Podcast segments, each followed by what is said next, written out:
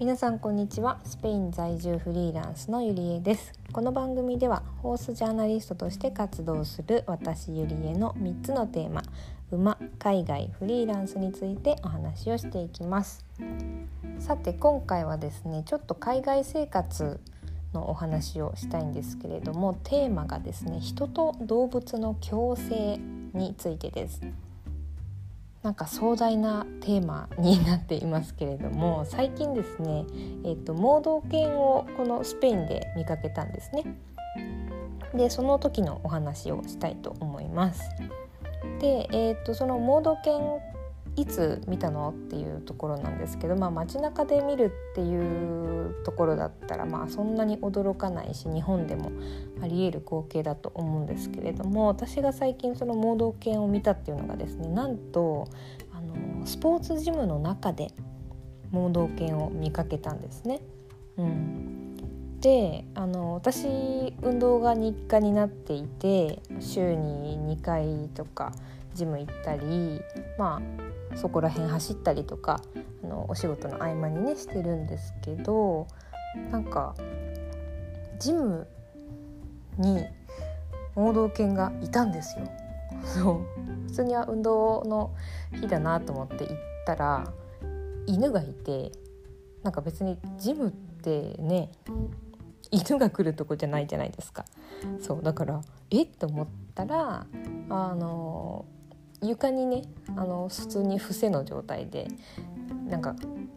ゆっくり休んでてなんで犬がいるんだろうと思ったらあのそこのその子がハーネスをつけてて、まあ、つまりその飼い主さんがあの視覚障害を持ってる方でその犬はその方のサポートしてるっていう状態だったんですね。でもその飼い主さんは、えっと、ランニングマシンの上で、まあ、走って運動してるっていう状態だったことにあの見てね分かりました。でなんかこのそういえば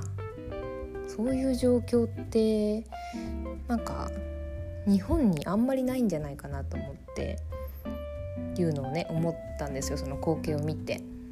なんかそれにびっくりしたってことはそれがこう普通じゃないなってい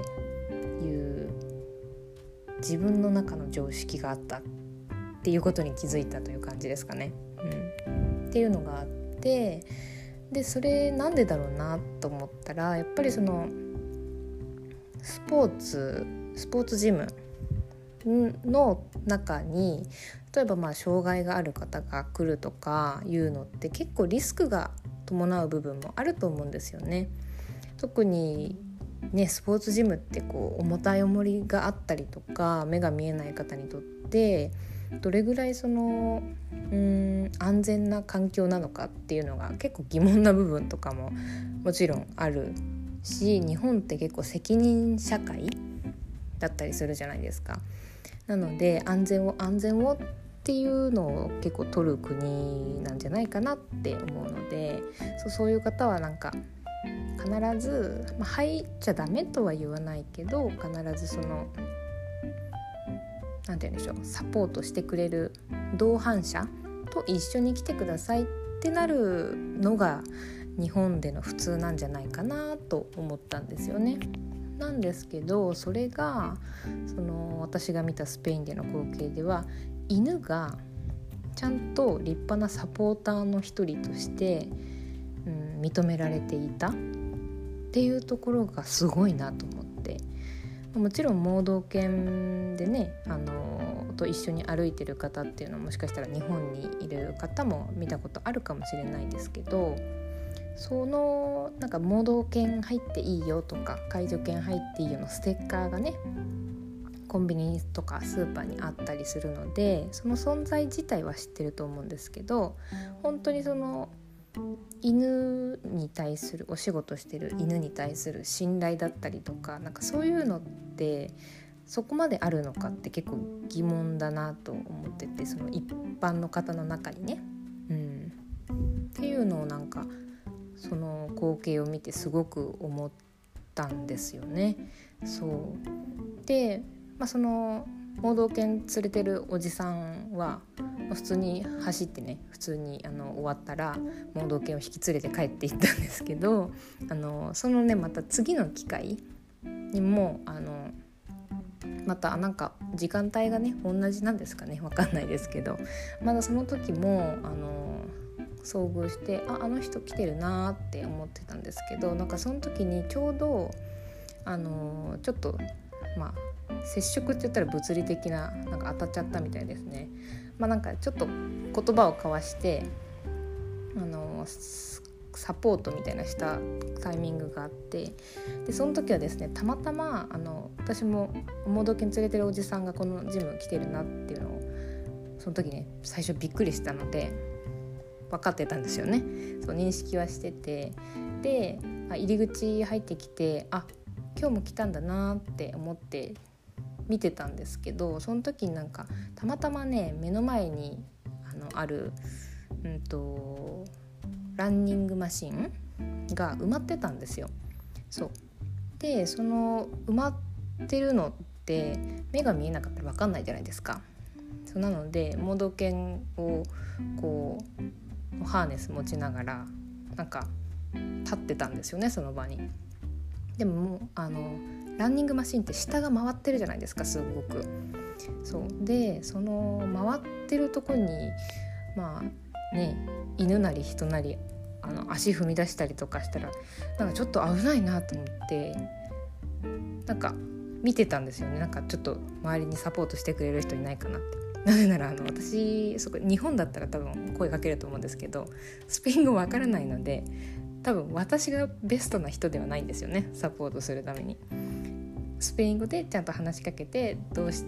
たらいいとか なんかそういうのをちゃんと聞ける人がいいんだろうなとは思ったんですけどたまたま周りにそういう人がいなくてあちょっと危ないかなと思ってで声かけて「ウォーキングマシンですか?」って聞いたら「あそうです」って言っ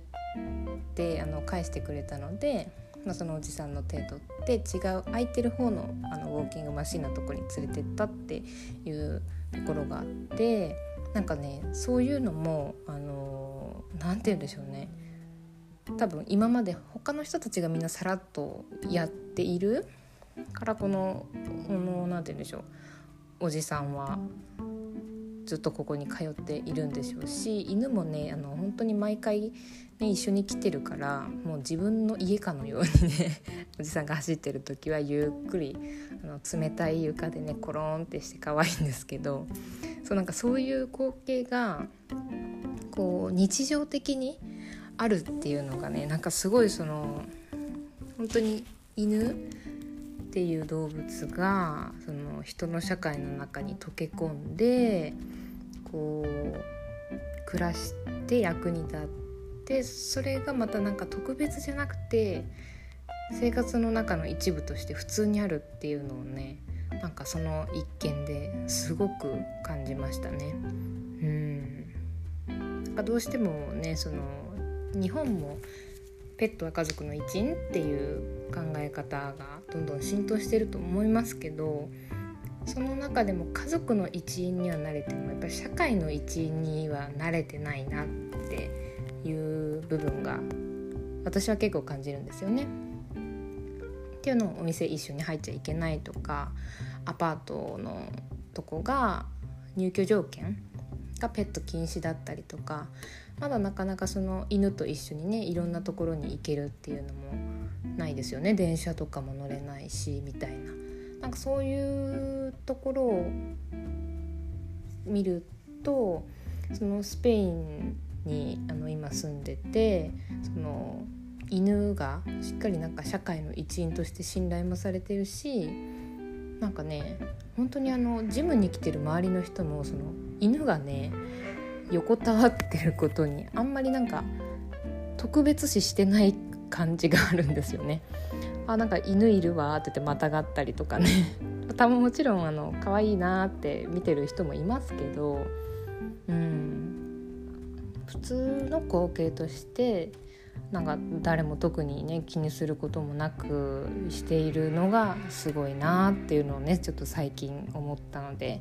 シェアしてみました。人と動物の関係ってかなりあの 広いですよね。野生動物からペットまでいるので。難しいことだとは思いますけれどもやっぱりなんかこう動物の役割があってうんその社会の中に溶け込んでるっていうのが普通の風景っていうのが面白いなって思いますね。うんもしかしたらあの聞いてくださってる方も